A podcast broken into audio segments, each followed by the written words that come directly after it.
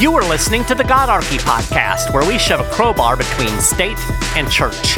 This is the spot where Christian faith intersects with libertarian anarchism and voluntarism. I'm your host, Mike Maharrey. In this episode, we're going to talk about science.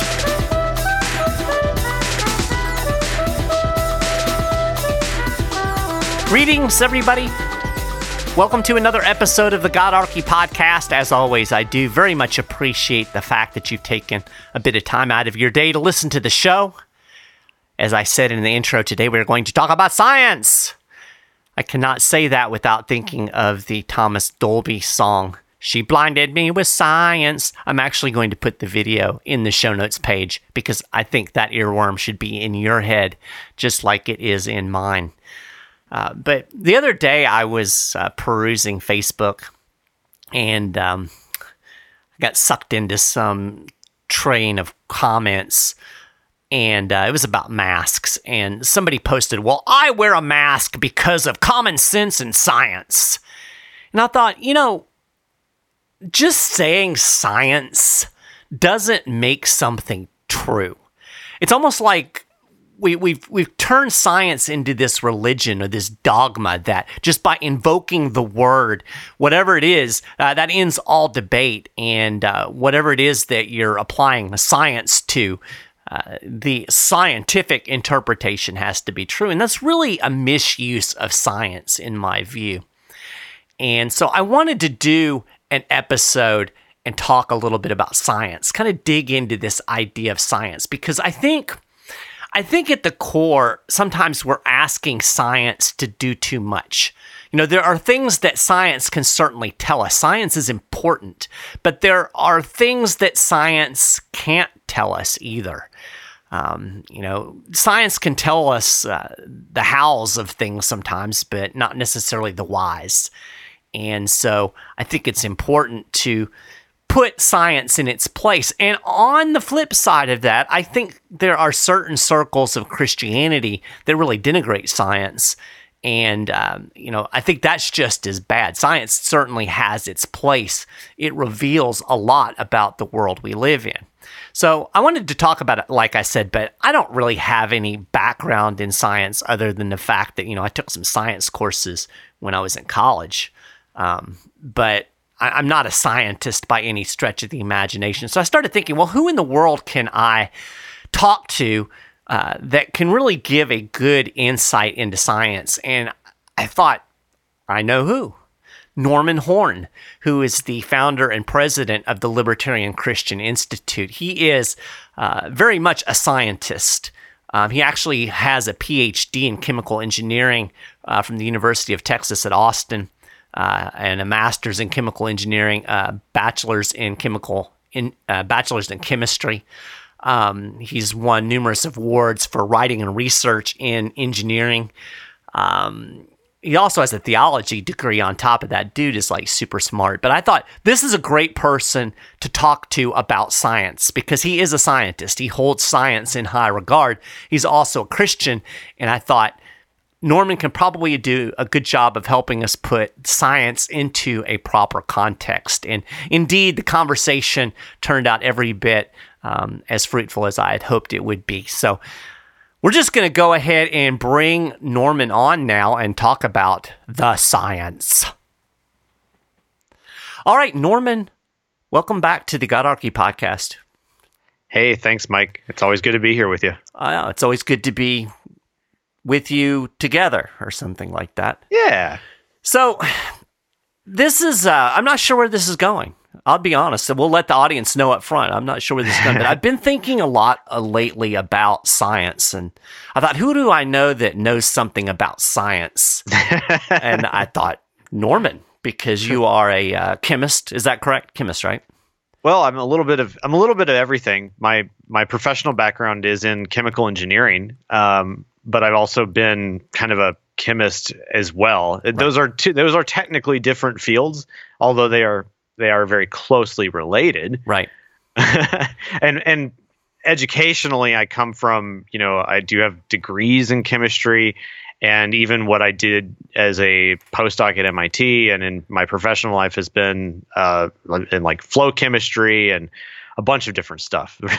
so it's safe to say, it's very safe to say that you know a whole lot more about science, the scientific methods, scientific things than ye old uh, journalist over here. I, I, think that would be a fair assumption to make. Yes. Yeah. so uh, yeah, so here's kind of what I've been thinking because we've we've seen a lot of talk about science in mainstream media lately. Yeah. Um, you know, the whole we've got to trust the science in yeah. the uh, realm of the coronavirus, and, and, I think even before that, uh, with the you know climate change and those types of things. Sure. And my sense is that I feel like a lot of people are asking science to do too much. Does that make sense? Oh yeah. Okay, good. Good. We're we're on the same page then. Um, so uh, what I want to start with is um, you know, kind of a meta question. What can science tell us about the world that we live in? That's real meta. Yeah, it's real. That is real meta. Not not exactly the first question I expected to come out, but I, I think it the the answer is a lot, but not everything. Right.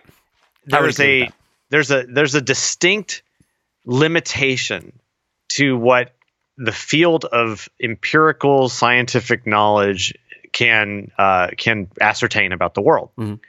And beyond that, we could say if you know perhaps a little more broadly because uh, you know even doing science you you kind of have multiple different methods within that um, you could say the mathematical sciences for instance and say something a little different mm-hmm. it's a very different kind of truth statement to uh, say that you know uh, to, to define the the math behind calculus and integrals and derivatives and things versus here is how uh, the behavior of an atom uh, changes upon dif- differing types of stimuli, right. for instance.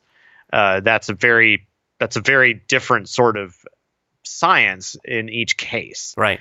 Uh, but th- so there's a lot of different things that we can get out of out of just science broadly speaking, but it doesn't say everything. Right. Knowing that two plus two equals four doesn't give you a moral uh, high ground, for instance, against somebody else who is positing that they have the right to do aggression against you or right. something to that effect. Right.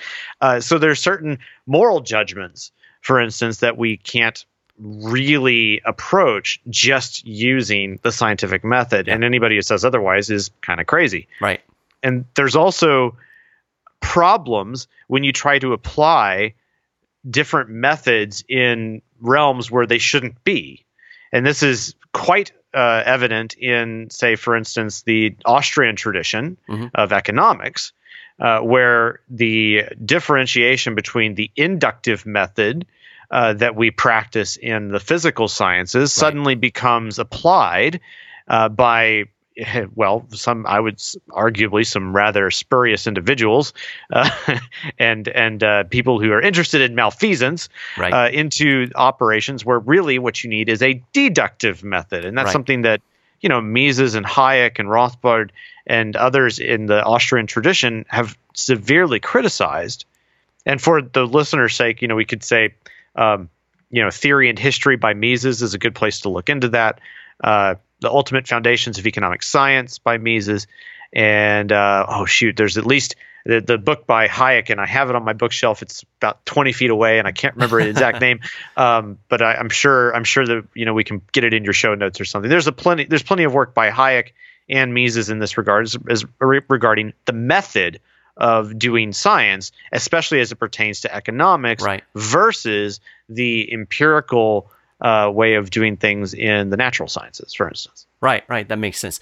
Just for for sake of um, people that aren't as well versed in such things, can you explain the difference between inductive and deductive? Oh, sure. Yeah. So uh, th- th- I guess you could say there's uh, there's a couple of different things that really set them apart from one mm-hmm. another.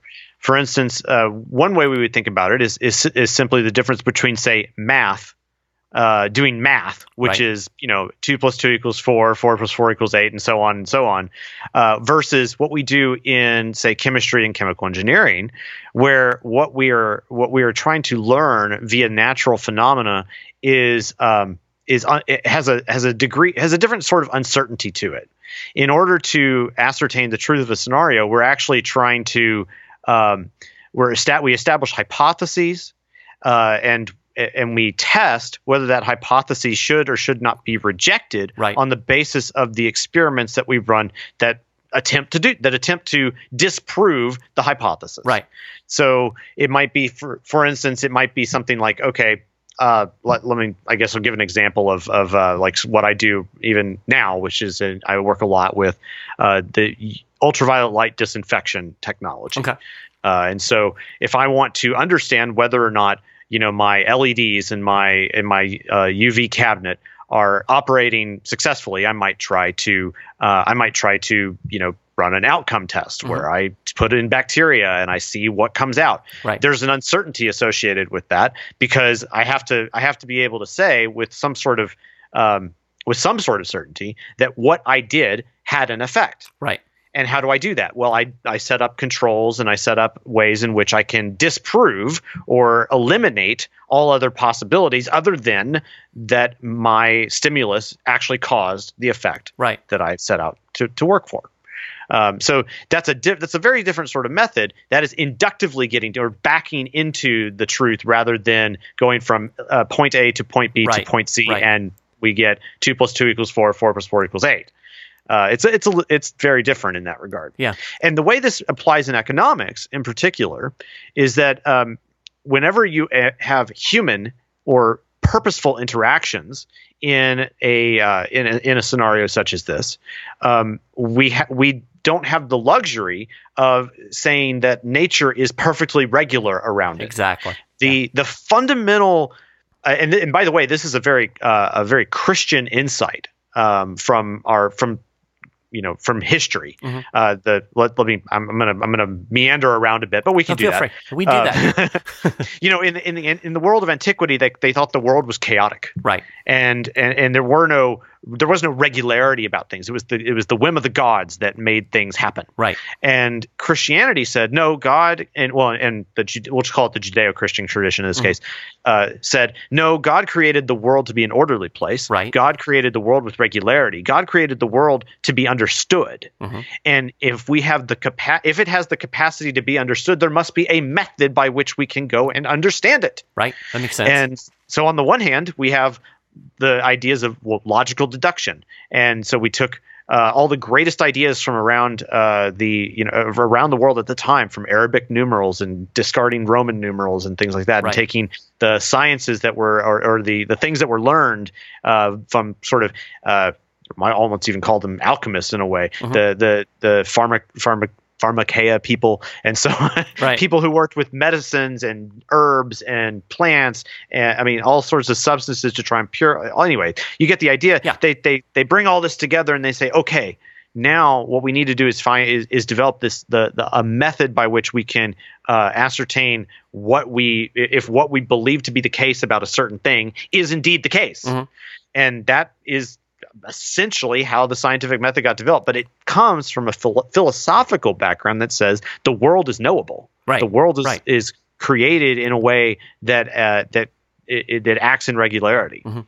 Anyway, so but back to the, the where this where this kind of differs in uh, with respect to uh, deductive versus inductive.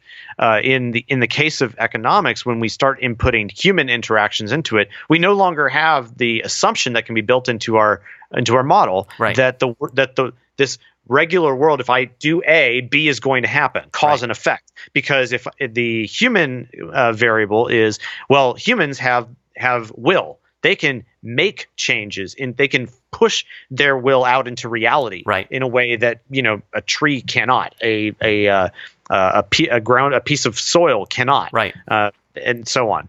So that's that's really important to remember. Yeah. And thus, if you try to apply uh, the inductive method in order to understand um, human behaviors in such a way, there's only a very limited application to where that really works. Right. Uh, which is why Mises and Hayek and Rothbard severely criticized the scientism of their era, uh, which and the, those folks who would try to leverage uh, science in this kind of weaponized sense and say, well, you know, because we can we can adjust our statistics and we can, uh, you know, kind of play around with these models. We can find ways of of mm. uh, of, of uh, reducing human activity into certain categories or predictabilities, and that's not always the case. Yeah, and that's why they're often wrong. Yeah, I'll give you a good example uh, from from the realm of economics uh, that that kind of I, I, this is where my mind went as you were talking this. You're thinking about something like the minimum wage. Oh yeah, and, that's and a good one actually for this. Yeah. yeah. So you'll get these, uh, you know, these mathematical charts, and they'll say, "Well, look, we we uh, hiked the minimum wage here, and and we actually saw an increase in employment."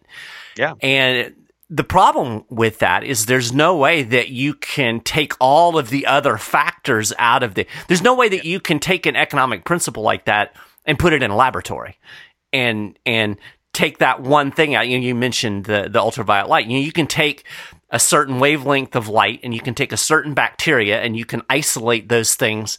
You can't isolate a minimum wage. Yeah, um, exactly. And, and, and then you know there's all kinds of other factors that can impact the way human beings behave out in the real economy. So yeah, uh, that I think that does a really good job of of limiting um, you know, kind of showing that limit. Now, let's look at the flip side of that, though. I think in, I really saw it a lot when I was younger. So, like growing up in the 80s, um, when. Hey, I grew up in the 80s. What do you mean? well, okay. So, I, it depends on when you say growing. When I say growing up, I'm talking like yeah, high school, yeah, yeah. high school, right, college right. for me. My coming of age time.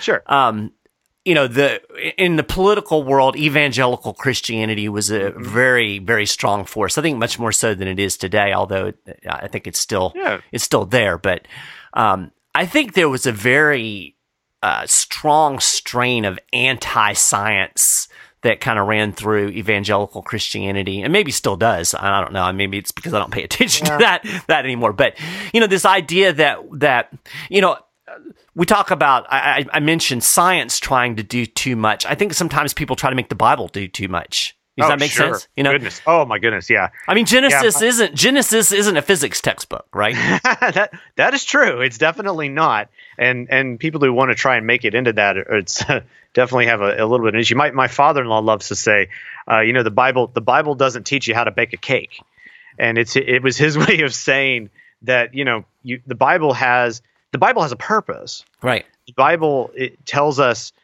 all sorts of things about history, but mm-hmm. it doesn't tell us everything about history. Right.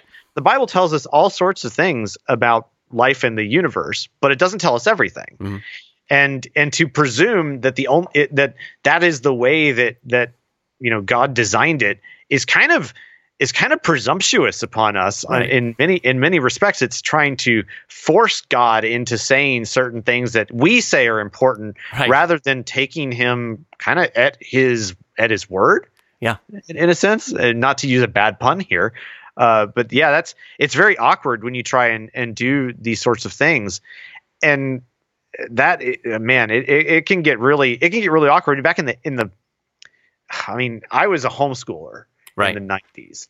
And uh, so that that came, you know, with it a uh, and you know, bless us all. There were so many there were so many great people, and I don't mean by any stretch about what I'm about to say to denigrate my own history and my parents and what we tried to do, right. or anyone who was in from that era. But we did have some blind spots, I think. Yeah and uh, and for oh good, goodness, I mean, I, I think I've learned a lot since then that I, I think we're always we're always trying to improve. Um, and there were so many great things, but there were some kind of blind spots. Mm-hmm. Uh, and even as it pertained to sort of science in general. Now, it wasn't necessarily, and here's here's I guess an important point here. It wasn't necessarily for a terrible reason, right? And that's what's interesting about it. it it's like uh, you can kind of see how they got there when similarly we you know even what we were just saying for instance was that there are there are those out there who want to weaponize science sure. and and well, do some bad stuff with it. I will i will take it even a step farther and say that there are some people who want to make science into uh, a kind of religion of its own. You know, oh. I mean, with its own doctrines and dogmas and and uh, you know moral uh, certitudes and, and all of these type of things. Absolutely, and and so like that's on the one side we had that kind of push, and on the poll, you know, the reason why I think sometimes that our you know my compatriots of the day uh, you know behaved in certain ways with regards to science is that they did they were seeking at the to the best that they could to honor God in every way that they possibly could imagine. Yeah. And so it all came from good motivations and uh, and and perhaps some um, rational uh, some some very uh, prescient ways of, of observing uh, what was going on in the world around. I mean, the, the homeschool movement really, you know, even was generated by a very libertarian ideal. Sure. Right. The this the notion that perhaps perhaps it is a bad idea for the government to have control of the education of my children. Who knew? and, and so you know that that's why it's very interesting to me uh, to to kind of to, to look back on those days is that I think that, that there was a there was an instinct or a or a uh, just a way of thinking uh, that they that they approximated very quickly uh, in the homeschool movement more broadly speaking that they're that what they were looking at was something that they needed to exit Yeah. that being the the public school system Right. and and realizing that there was a danger there Mhm. and uh, anyway that i guess getting back to the to science point though is that you know i mean in a genesis of a movement such as that it, it- you're bound to you know have some false starts and missteps here and there and Mhm. you know one of them was was uh, uh perhaps not focusing very well on the you know on the philosophical aspects of what science is and why it works Right. and uh, and how and how it works so that we could communicate that to our kids and encourage uh, a greater participation in it right. um, because you know you're not gonna you're not gonna go and and take over science by just avoiding it right. and you're you know and and I so I think that you know there was a it was really cool though to you know graduate uh, at you know at the time that I did and go into an engineering school uh, where I was surrounded by you know a bunch of really smart people Mhm. and you know and a lot of very smart Christian young men and women right. who uh, who you know were, were great influences and and really un, kind of even if we weren't all on the same page exactly, we were all heading in the same direction. Yeah. and that was super super important um, to me at the time. So, yeah. So anyway. let, let me throw this out to you. And I don't know if I'm changing the subject or not, maybe not, but Yeah. how do you react when you hear the term settled science? I don't really like it because I know how loaded it can be. Yeah. um, there's a this is a it's a really interesting topic to kind of consider because uh, there are things that are more settled than others Right. because it, it, it's it's one thing oh man it like i could i could really go on and on about this but like it's one thing to say that you know the first law of thermodynamics is settled science Right. it's another to say something like you know uv disinfection is uh you know is settled science Right. it's an you know it's another if you were to try and say well you know modern monetary theory is a settled science Right. and, and it's like so i don't like that how imprecise it ends up becoming Mhm. because it ends up not really saying very much Right. the crux of it i think is that uh, to be in science means inherently to have a bout of skepticism about you Sure. um, to where the reason why we would say something is settled is because the evidence is there's a preponderance of evidence toward that toward that conclusion Mhm. and the contrary evidence is not favored Right. and so you know again like if we're talking about thermodynamics for instance i mean there's a reason why we call something a law Right. of you know is that there is no there is no observed or or even conceivable phenomena that can really contradict it Right. uh, if it did it would it, the entirety of the of, of everything would fall apart. Mm-hmm. right. Basically. And that's why we we don't have even as it pertains to things that you know some Christians don't like, and uh, you know evolution, for instance, is Right. there's no laws of evolution. There are no evolutionary laws. Right. There, it's it is a it's a theory, Mhm. but just because it's a theory doesn't mean that it's can, oh well it's just a theory, so we can discard it either. Right. So it gets into a lot of terminologies that we use and throw around that become, I think, very problematic. Mhm. This goes interestingly enough, and I, I've if uh, this goes to something I've said many, many a time. And uh, if you, uh, you know, uh, at the at the Libertarian Christian Institute that I'm the president of and all that, I'm sure you kind of said that in the intro or whatnot. Yeah, we told Uh, we told them all that. we stuff. told them already. Okay, Yeah. we told them. All Full disclosure.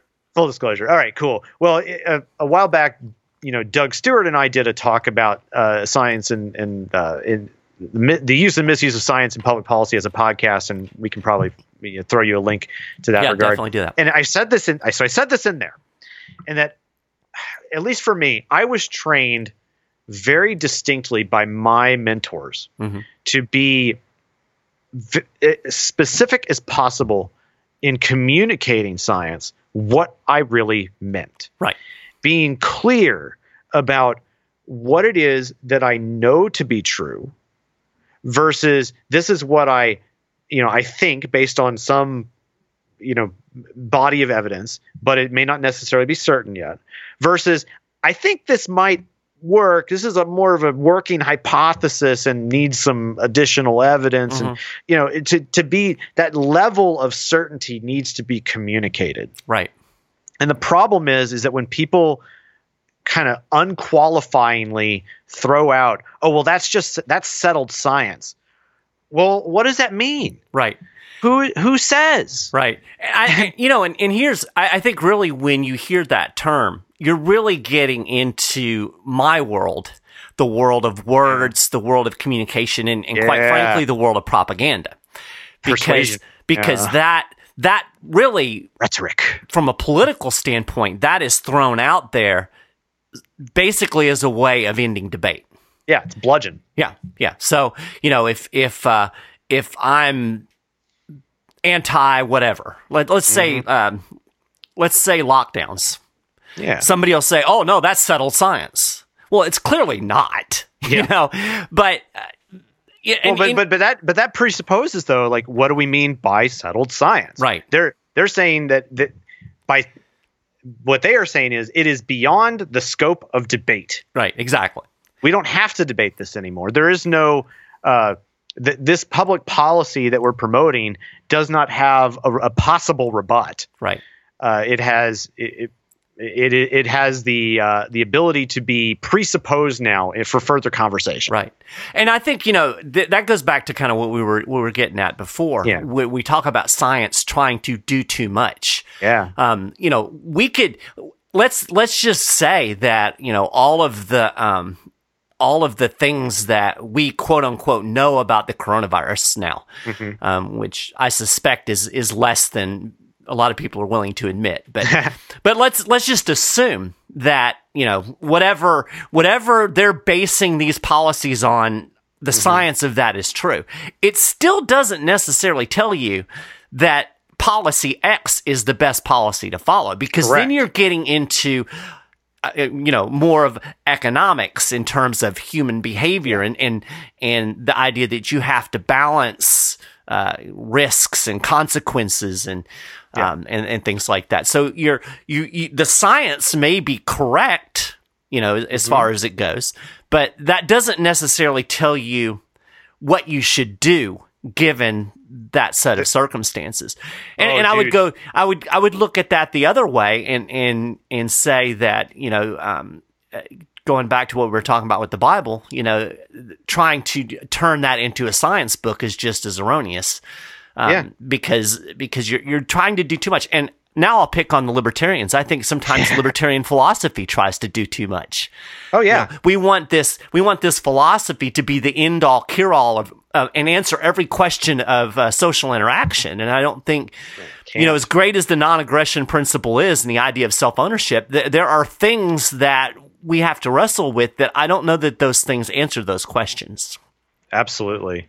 Oh, there's so much to unpack in, in all you just said. all right I, Pat, I want to start I'm gonna unpacking go. All right, let's let's uh, uh let's let's start from the what you last said and work backwards. All right. uh, absolutely. In fact, at the LCI, we're very adamant about the fact that libertarianism is not a complete worldview. Uh, that's something that you know. In fact, it's been uh, we've been so adamant about it before even things happened, like you know a debate with Al Mohler, which is now actually going on about five years ago, right? Uh, which is Gosh, crazy. Has it been that long? It's been that long. Yeah, that's wild. Funny story. I did that. I did that whole interview from my MIT office. Oh wow. So, yeah, in the chemical engineering building at MIT. Nice. Yeah, uh, it, it, was because I had a landline phone there, right? and it still disconnected on me. of course, it was wild. But anyway, uh, yeah, the libertarians are. Shout, I don't really want to say notorious for trying to extend our theory too far, but I, I, I don't because I don't really think that's true.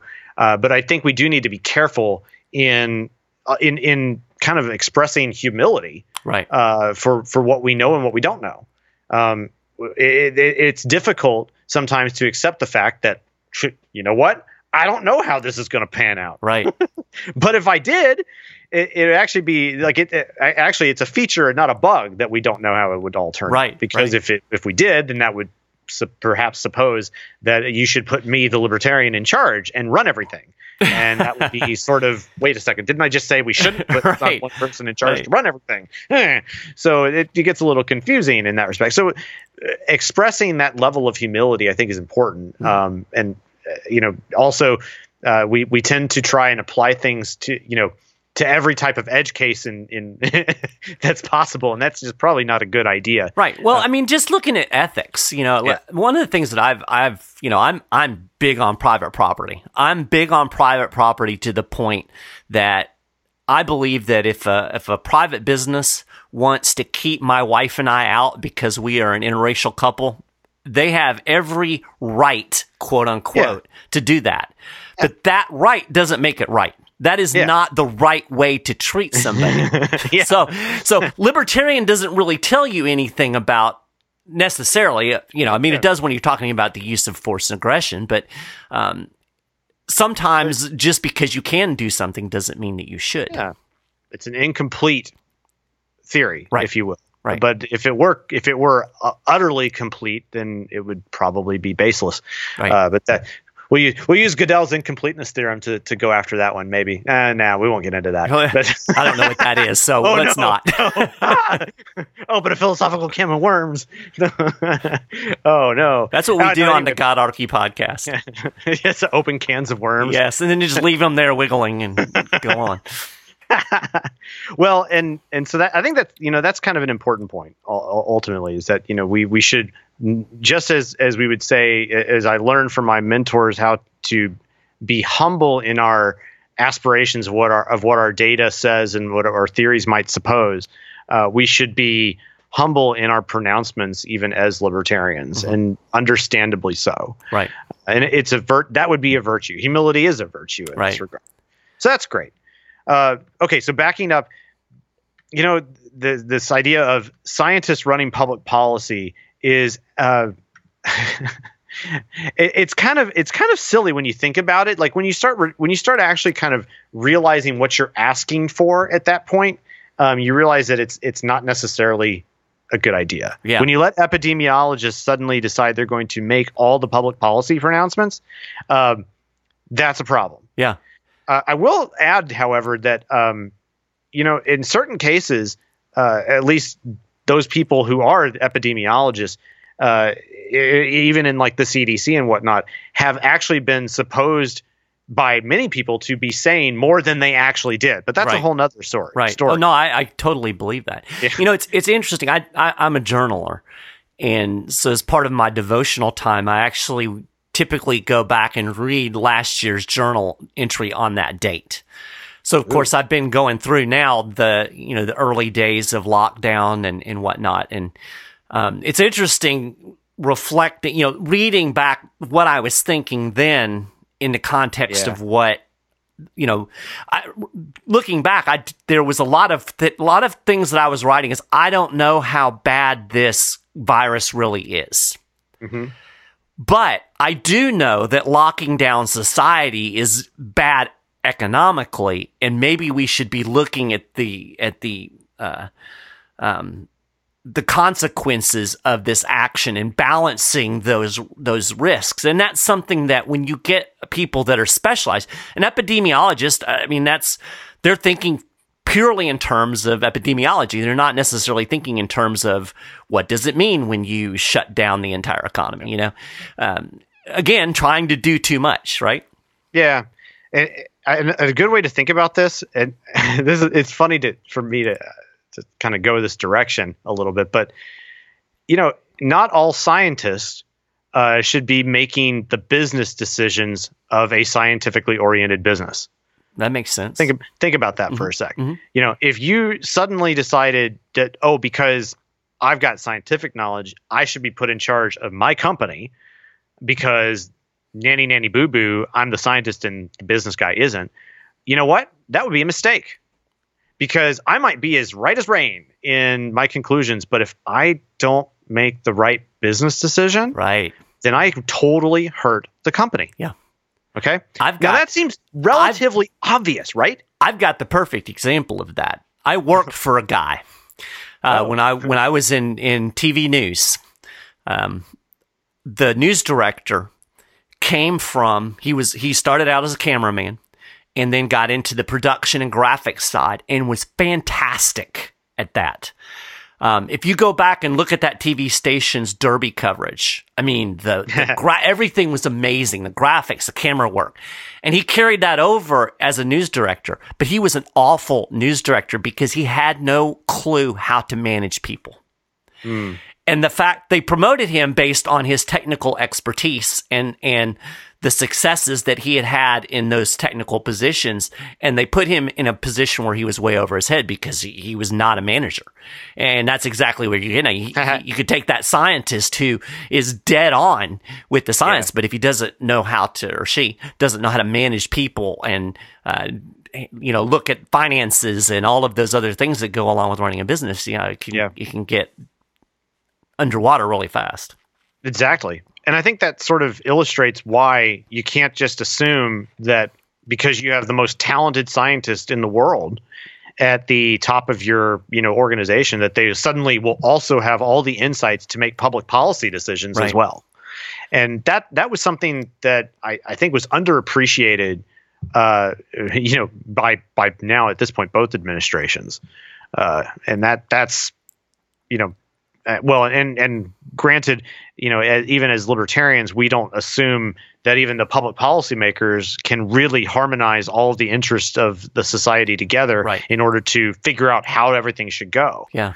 Uh, if anything, you know, if, if, in my in my estimation, uh, things would have gone a lot better had there been a little more humility that had been presented by the varying you know talk talk organizations or whatever uh, CDC the White House et cetera right. in the early days.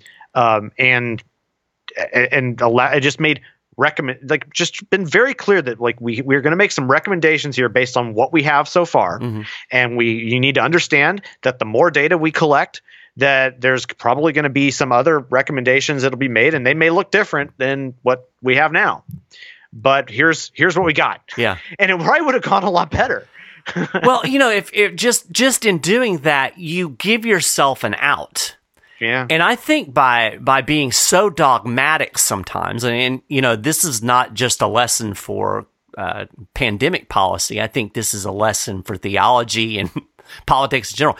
When you when you get in put yourself in a dogmatic position, it's very difficult to back off of that, right? I mean, mm-hmm. just because of human nature and pride, it's like, well, I don't want to admit that I'm wrong. Yeah. And if you admit up front that you might be wrong, it's a lot easier to make a shift and say, you know what, I was right, I was wrong. Maybe we need to, you know, I feel like in in in some senses. And, and of course, you know, I don't have any idea what was in any of these people's minds or what's in their minds now, but it seems like that rigidness. Uh, I'm, I would be surprised if there wasn't some moments where they're like, um, well, that was not a good idea, but well, this is the path we're on now. So we, and you know, we're, we're, have you ever watched the Ken Burns documentary on the v- documentary? God. That's something. It's a joke. It's a family joke. Uh, anyway, uh, doc the documentary on the Vietnam War. I have not seen that. Yeah, it's it's I haven't been on Ken Burns very often recently. So. no. Well, it that it was it was fantastic. My wife and I got Okay. sucked into it, and one of the things that was really interesting is you did see that where these politicians, you know, even even as early as Lyndon Johnson, were recognizing that they were in a situation that was untenable, and yet they were still marching out in front of the pu- public saying we can win this war because they had staked their position on that, and there was no Yeah. way they could back down to it and save face. Um, you know, it's that's an ugly lesson of politics and, Yeah, and it's one of those. Yeah, it's pol- amazing. Like politics attracts psychopathic types of right? individuals. It- it Sociopath almost like is what I what I always call. Oh, them. okay, yeah, maybe, maybe it's more of the sociopath but Yeah. but you know, it attracts it attracts that sort of of you know power mongering mentality at Right. times, and they they can't they cannot let themselves you know get an egg in their face ever, ever. Well, then Yeah, and- because you might not get reelected, right? Yeah. Well, and, and that and, and you know it's interesting because you know how opposite that is from a sci- from actually doing real science. Well, Like, I, I have my it. suspicions. Well, well, I mean, think about it. Like the the crux of doing science is the admission that you could be wrong. Like Right. you're literally trying to find any way you can to prove yourself wrong. Right. That's yeah. the point. Yeah. and I, mean that's why it's so exciting when you actually feel like you have something really important to say. Mhm. Like uh, that you're that now you've hit something on a, on a level of certainty that is so much better than what you had. And yet you still have to be out there saying like I'm putting this out there in order for anybody else to put it to prove it wrong Right. and throw me down. That's the, that is that's the nature of what we're doing Right. and that it's amazing when you you know to to kind of see a lot of the the kind of public the public facing scientists that are you know the, the the pop scientists now who are who just ha- seem to have no end to their level of certainty pronouncements Yeah. It- it's like what the the Neil deGrasse Tyson tweet that got you know shot down by Steak-umms Right. in the la- weekend, is on right? a roll, man. yeah. Well, we're in, you know, NGT was basically saying, right, that, uh, that, uh, you know, the great thing about science is that it, it's true, even if you don't believe it. And it's like, it, well, uh, uh, there, there's so much wrong with that. It's, I feel like I'm, I'm like the Luke Skywalker quote from The Last Jedi is like every single word that just came out of your mouth was It's wrong. wrong. Amazing. Right. You know, like, How'd you do that? how'd Yeah. you do that? Yeah. So here's a question for you. It's kind of a loaded question. Oh boy. How, you know, we've got the science. How do you make policy on something that admittedly could be proved wrong? Ooh. Well, that perhaps the the first ad- admissible thing in, in such a in, in such an argument would be uh, perhaps if your you know your your uh, the, the your ability and power to you know is perhaps a bit bigger than it should be if you're going to be making these sorts of pronouncements to begin with. That's that's exactly the answer that that, that I that I was kind of trolling for there. Yeah, but but I mean, there's also like there's other things like you know you could kind of consider um, that you know perhaps the the uh, opportunity then is to not um, is to not leverage the the influence that you have toward ordering people around, but rather toward providing a an atmosphere or environment where the information is just available Yeah. um, I that's like for instance, I, I hate to kind of put it this way, but probably my favorite favorite government organization, if you will, whatever, is uh, is NIST, uh, the National Institute of Standards and, Standards and Technology. Okay. Um, because I didn't know that was are, a thing. Yeah, well, it, it's it's a kind of neat place. They have you know they do a lot of neat stuff. Yeah. Um, but their their mission is really to be a, a kind of uh, the it, it's sometimes called the industry's nas- national lab Okay. and uh, the idea being that they are they're there not to try and um, and and uh, weaponize policy by any means, uh, but rather to uh, be a vehicle for development of standardized technology. Period. Mhm. In other words, things like they they were a huge um, uh, mover and shaker in the last couple of years in in fine tuning definitions of the universal constants. Okay. For instance, and that's like that. Yes, these are things that are con- uh, you know. Don't get me wrong. Any of this stuff could be conceivably done on the free market. I get it. Right. I'm totally on board with that. Right. but if we're gonna, if this, in, in terms of like second bestism, you know, in a, in a way, like this is probably one that I'd rather see you know, than any number of other types of things that the government might do. Right. like blow up people overseas. Yeah, like blow up people overseas or yeah. put, you know, people in cages for prohibition and exactly. things like that. I mean, you know, there's a lot of ways that uh, that I could, you know, a lot of things I would eliminate first, but uh, you know, th- these sorts of things can work if you're going to have any type of policy at all, you know, bringing these sorts of standardized methods into bear and whatnot, mm-hmm. consulting with industry in order to help make it happen. Right. Uh, coming up with kind of consortium models, mm-hmm. it, like these these things are at least conceivable, right? And they're better than just here's a top down. We're gonna you know shove it down everybody's throats. Now you know you're talking about making suggestions, putting the information out there. And I think that's been a big struggle, particularly looking at the pandemic. Yeah. Um, where all of your information is coming from government sources and it seems like well it doesn't seem like there's there's well, obviously a some information is is being censored yeah the, the, it's been tricky. Um, one of the interesting things, you know, not not to just you know re- re- rebut you right off the bat. Well, no, feel free. One one thing that's interesting has been the release of a lot of information um, I- into the public square. And, and, uh, for instance, a lot of a lot of journals, uh, which are often behind paywalls and whatnot, academic, right, right. peer-reviewed journals and whatnot, often behind paywalls, anything related to infectious disease has pretty much just been opened up. Um, like there's so, especially if it's related to coronavirus, uh, anything related to coronaviruses in general, mm-hmm. almost all of it's just got instantly opened up.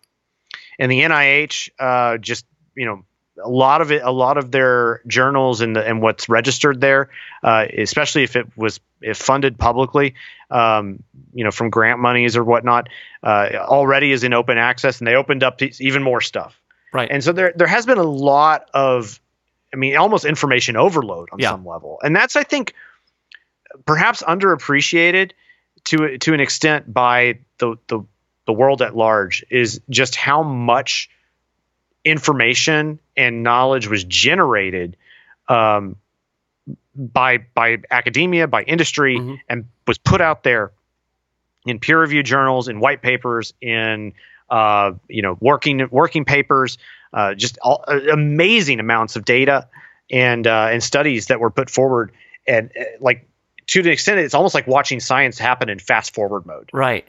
Um, so what it, what I don't maybe I don't fully appreciate, you know, when people say like, "Oh, this certain data is being censored." I'm not sure what that is at times, right? Because, for instance, I'll, I'll, I'll i could a really interesting example of this was the hydroxychloroquine debate. Mm-hmm. Okay, and people were saying things like, "Oh, well, the information is being is being pushed out. Is not right. it's not being it's not out there."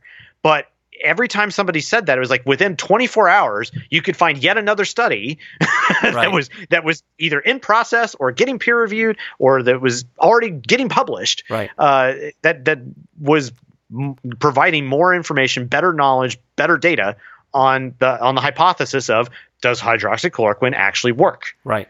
And it ultimately turned out that it didn't that's okay. We figured it out so much faster right. than it otherwise because there was so much interest right off the bat. Mm-hmm. Yes, it took some time to get the appropriate studies done and uh, to where we could do things like double blind trials and whatnot.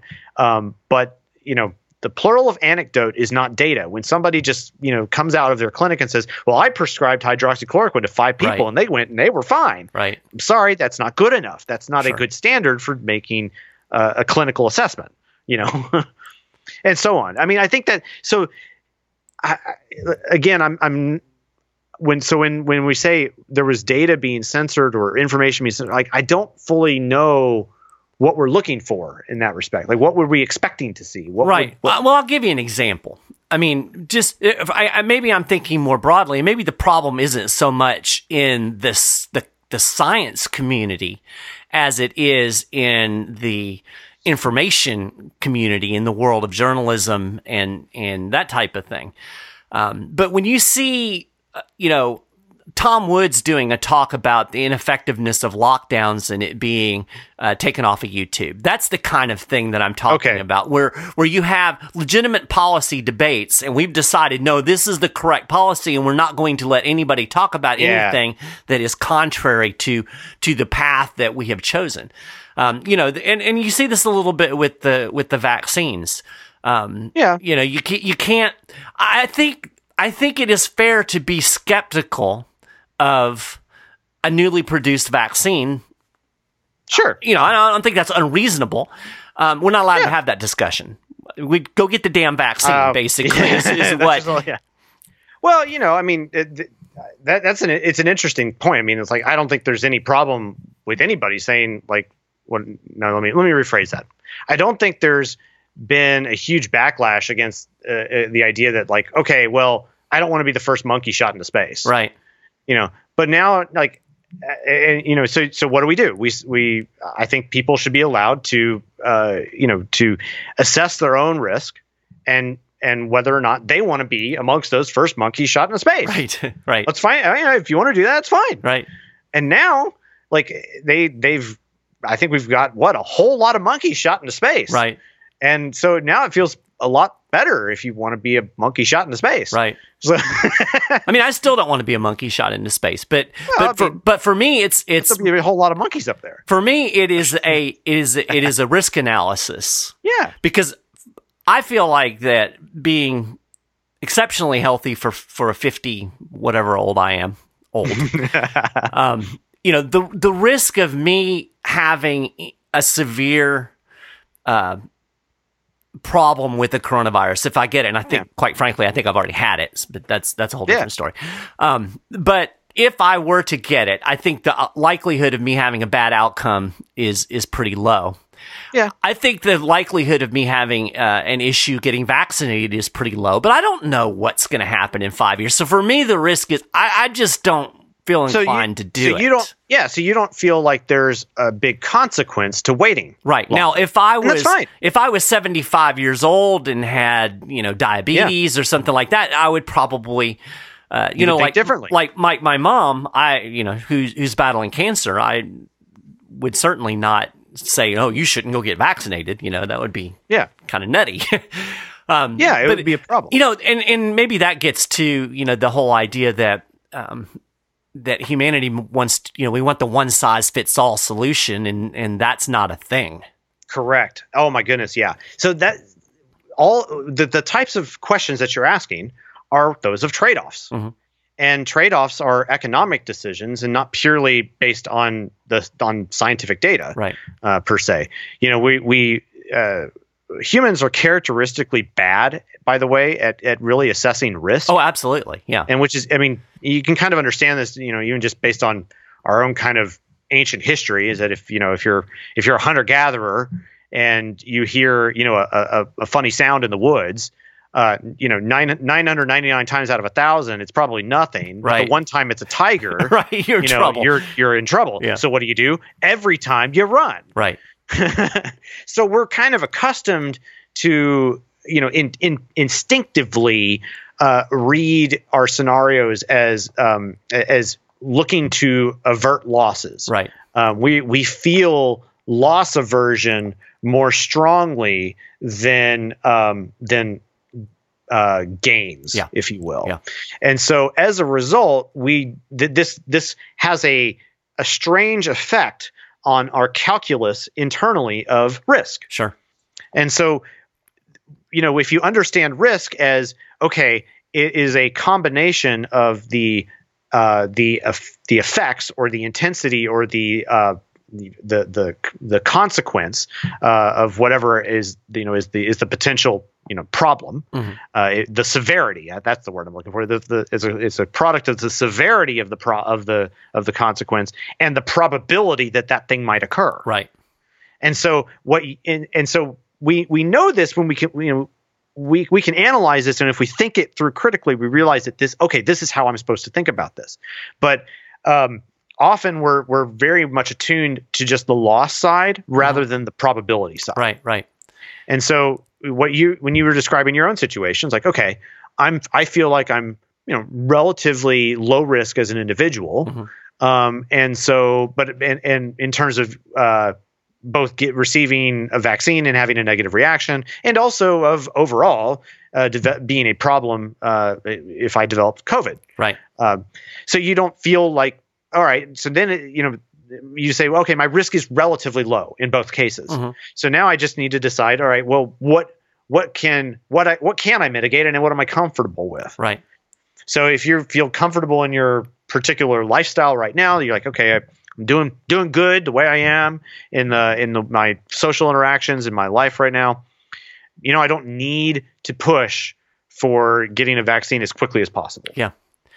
That's a calculus decision that you you make, and it's your right to do that. Right. And it may not be good. I mean, you know, I, you have to confess when you, when you talk about you can't take emotion out of that equation either. Sure. Um, you know, you look at the person who is petrified, will not get on an airplane, and yet drives around in a car all the time. Yeah. I mean, you know, that's that's Yeah. not rational, but that's how Well, they no, feel. well, no, it. it's it's rational, but it's not. Let's let's let's be clear. Like let's let's use the Misesian definition of rational here, Okay.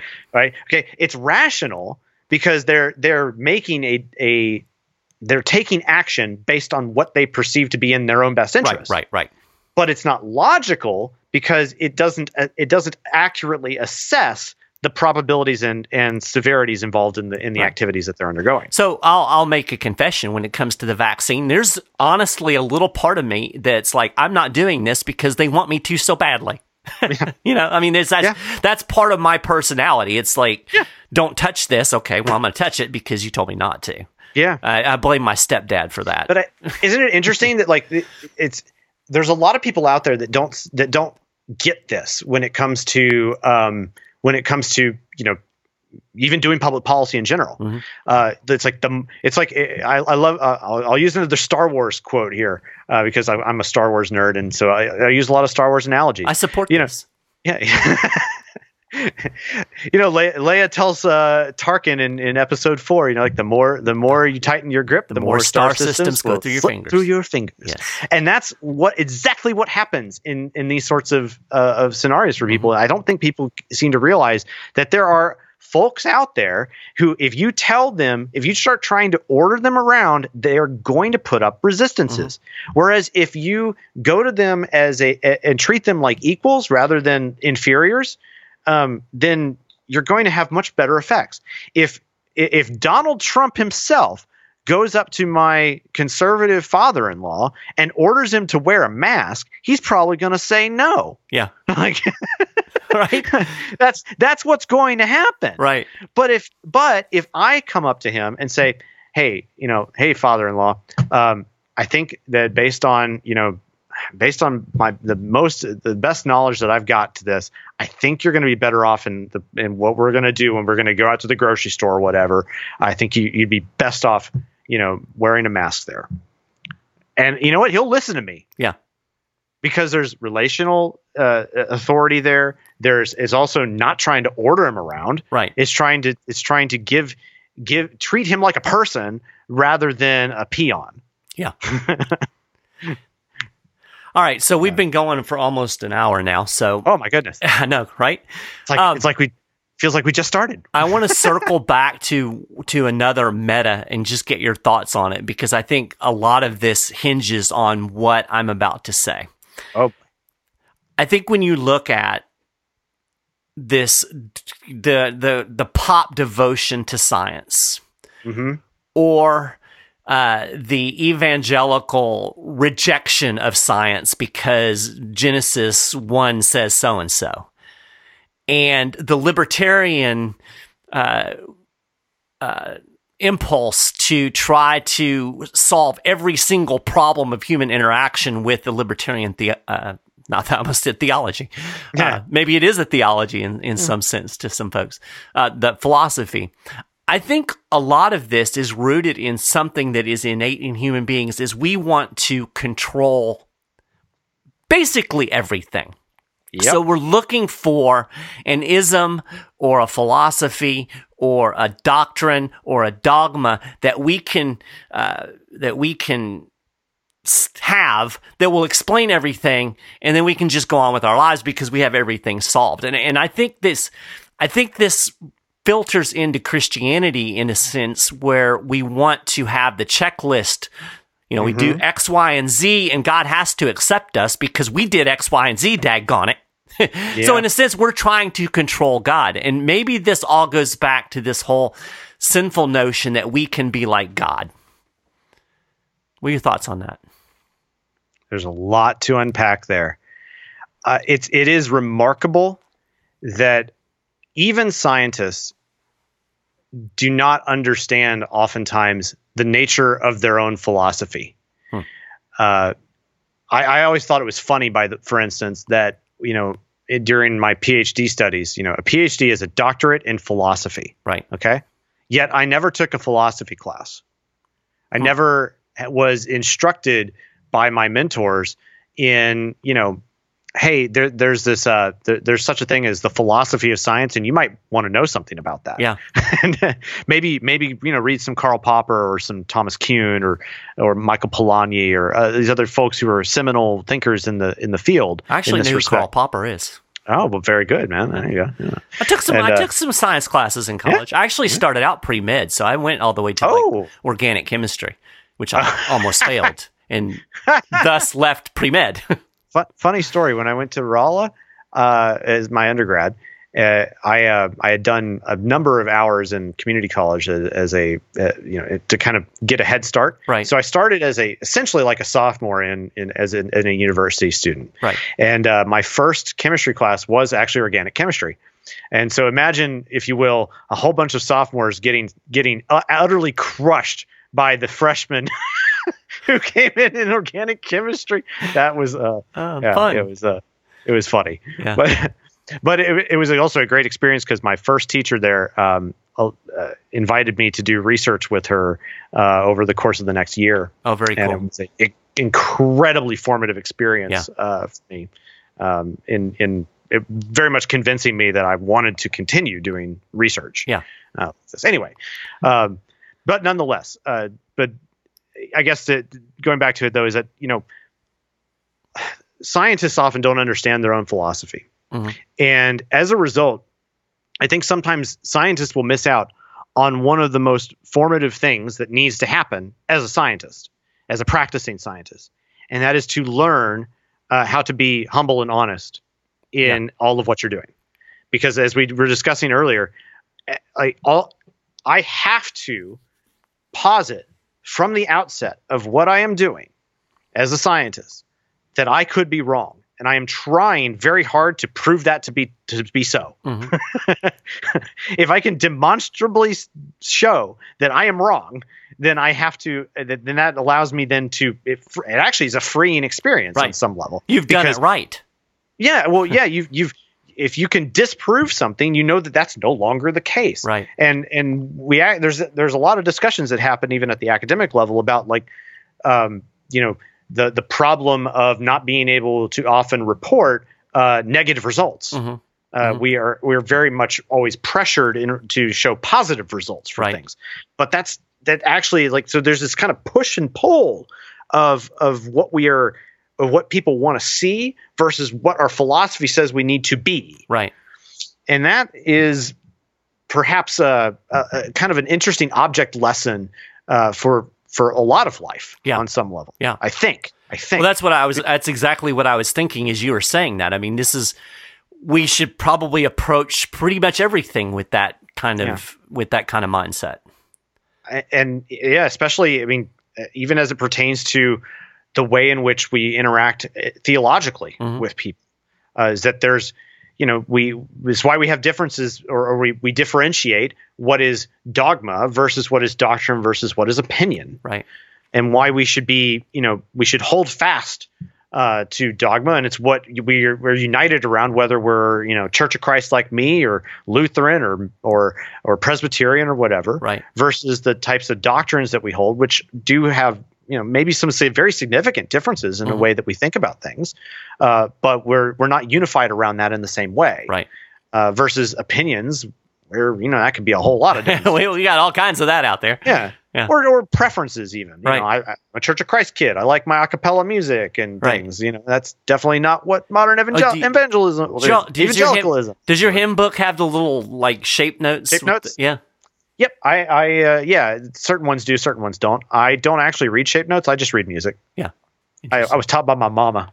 The only reason I know anything about shape notes is one of my best friends growing up. His mom was Primitive Baptist, Oh yeah, yeah, yeah. and They're so an too. yeah, and uh, so and she had a, a shape note hym- hymnal in the house, and I picked it up one day. I was like, "What is this?" My, my dad can read shape notes. yeah, I, it's always been impressive. But I, I learned solfege, so I'm I'm like a Sound of Music kid, I guess. yeah. So I do everything by ear, so I don't read anything. yeah, you oh well. I, I I had a, a whole lot of uh, of uh, musical training as a uh, well as a young churchman, I guess you might say.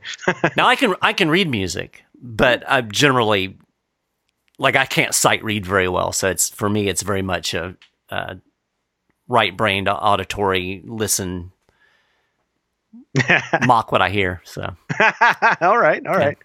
But anyway, but yeah, like these things are these things are really important. I think to to remember about who we are. Uh, you know, as social beings, right, uh, that there's so many things that we should be circumspect about, you know, about ourselves and about what we believe, about what Mhm. we think, and just being, you know, willing willing to be humble is a is something that you know we we can never stop learning. yep, and it's hard.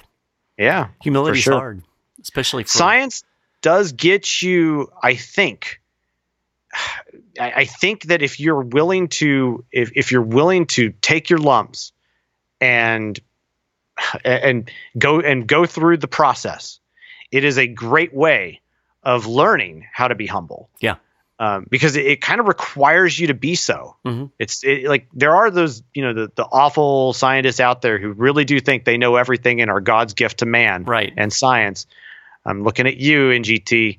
Uh, but you know, those are those are much fewer and far between from the really good people out there who are doing good work Mhm. and are finding ways of improving people's lives that a lot of us will never understand. I mean, Yeah. it's like it's like I, Pencil on steroids. Yeah. Yeah. Uh, because it, it, there's so much out there to learn and to and to build upon. It's incredible. Yeah. Uh, the th- I mean, just what I've I've had the opportunity to learn in my own professional career. Uh, like there's so much to do and there's so many cool things out there to learn and there's so many opportunities uh, to serve your fellow man and to do interesting interesting things Well, I'm glad there's scientists like you out there. oh doing thanks doing those things. And like you- like you said, I'm sure that there's a lot of them. It's like the same thing.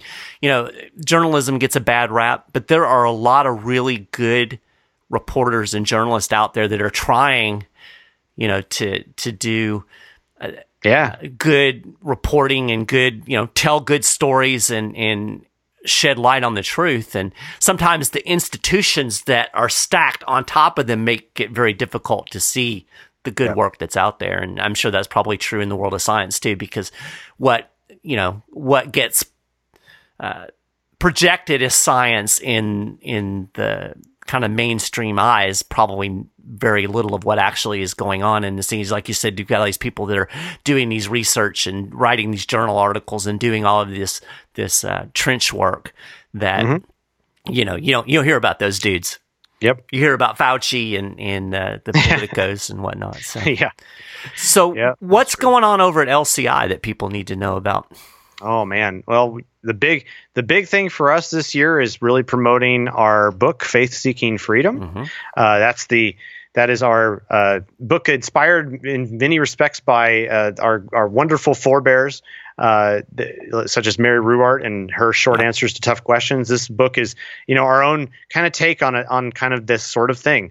And so, the faith seeking freedom is libertarian Christian answers to tough questions yeah it's a great book and uh, it's yeah, it's just about you know about 140 pages long and goes through over 100 questions that we feel are are really you know the types of things that Christians often have asked us mm-hmm. or that we think that you know lead on from things that that they do feel are important and will want to ask and will want to know about uh, so that's that's really our big thing for the year. Um, yeah. Besides that, we're really just trying to to grow and expand, uh, inviting people to uh, to participate uh, either as as uh, as as authors, as you know, writers who want to spread the word, as people who want to you know who want to support the work in other ways, whether that's through your donation or your time or your other types of efforts. Uh, we're just we're wanting to build on that and uh, and just kind of we really you know want to accomplish this mission of of of equipping the church to promote a free society. Yeah. And to do that, we we you know we don't know all the things that we're going to need to do in order to get there. Right. But we're going to keep listening to our people and being responsive to the needs that we see as best we can.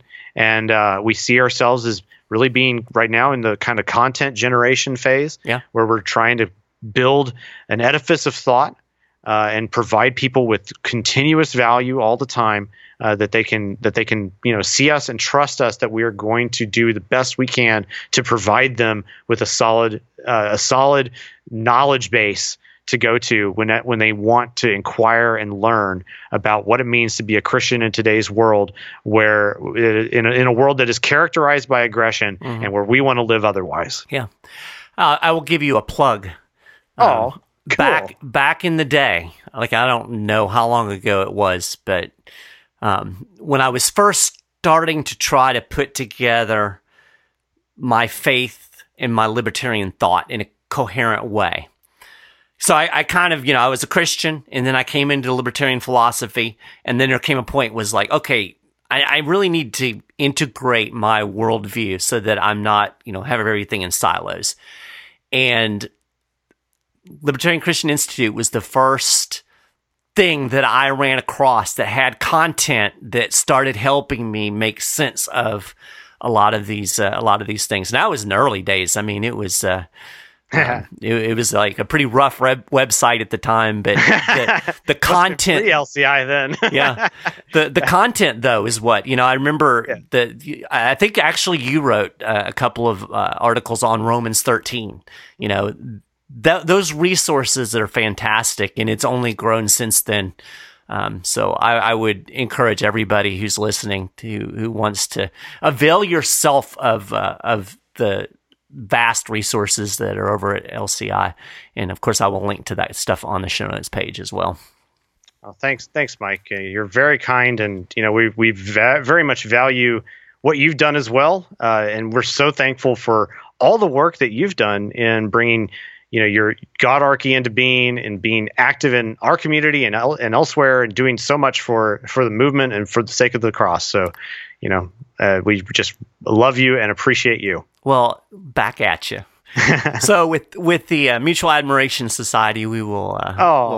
we'll, we'll, we'll close it out. But I do really do appreciate you taking the time to talk about this and, and being willing to kind of be my guinea pig. Because, like I said, I really didn't. I had a vague idea of where I wanted to go, and I think we I think we hit the highlights and, and probably went much farther than I even imagined. So I really do appreciate you uh, taking the time to be on the show and, and talk about this because I think it's important. It's an important subject for us as Christians and libertarians and human beings living in this world to kind of try to make sense of of uh, the world of science and, and the role that it plays in our uh, in our thinking and policy even.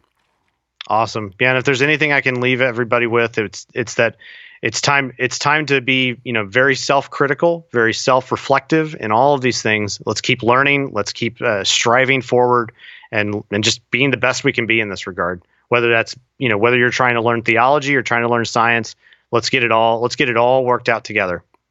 Love it. All right. Thanks again man. All right. Thank you mike. She blinded me with science. I can't get that song out of my head. Uh fantastic conversation with Norman. I really appreciate him coming on the show again. Uh, do check out what's going on over at the Libertarian Christian Institute. They're doing fantastic work, uh, as I mentioned on the show. Uh, they were a big part in in providing resources for me as I was trying to put together my own uh, you know, kind of coherent worldview with my political outlook, my political beliefs, and my faith. So, uh, a lot of fantastic resources over at LCI. Um, I think with that, we're just going to close out the show. It's a pretty long interview, and uh, I ain't got nothing else to say. So, you know, shut up when you're ahead, right? I do want to quickly say, though, if you enjoy what we're doing here at Godarchy, I covet your support. You can do that through Patreon, patreon.com slash Godarchy. You'll see our supporting listeners program over there. Um, you know, I've mentioned this before. One of the things that we do that I think is unique is 40% of my Patreon uh, receipts actually go back out to other organizations. Uh, this last month, uh, I gave a donation to an organization uh, down in the uh, southern border area, uh, folks that are helping out with the uh, migrant situation. So every month we try to figure out some place that we can send a little bit of money to help out to put this idea of voluntarism into action. So check that out, patreon.com slash godarchy. If you don't want to donate through Patreon, there is a link at godarchy.org where you can just donate through PayPal, and I appreciate that as well. Um, but your support, again, is coveted and much appreciated. So, with that, let's wrap up the show. Make sure you visit godarchy.org. Check out what's going on over at the website, back episodes of the podcast, lots of articles. Um, and uh, of course, social media. We're on Facebook, Twitter, all those places. Links to that stuff is or are on the show notes page. Thanks again for listening, and I'll talk to you next time.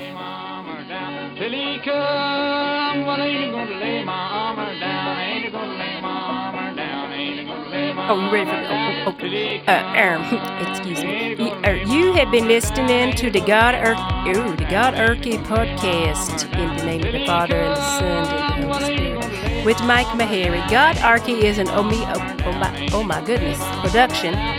Um, you can find us on the World Wide Web at godarchy.org, um, on the Facebook at godarchy.org, and on the Twitter at godarchy. If you want to get in touch, email us at info at godarchy.org, but no stupid questions, please. And you can support the show at patreon.com. I mean, get in that pocketbook and get some money out. This ain't cheap to do. Um, thank you for listening. Thank you. and God bless you all. In the name of the Father, and the Son, and the Holy Spirit.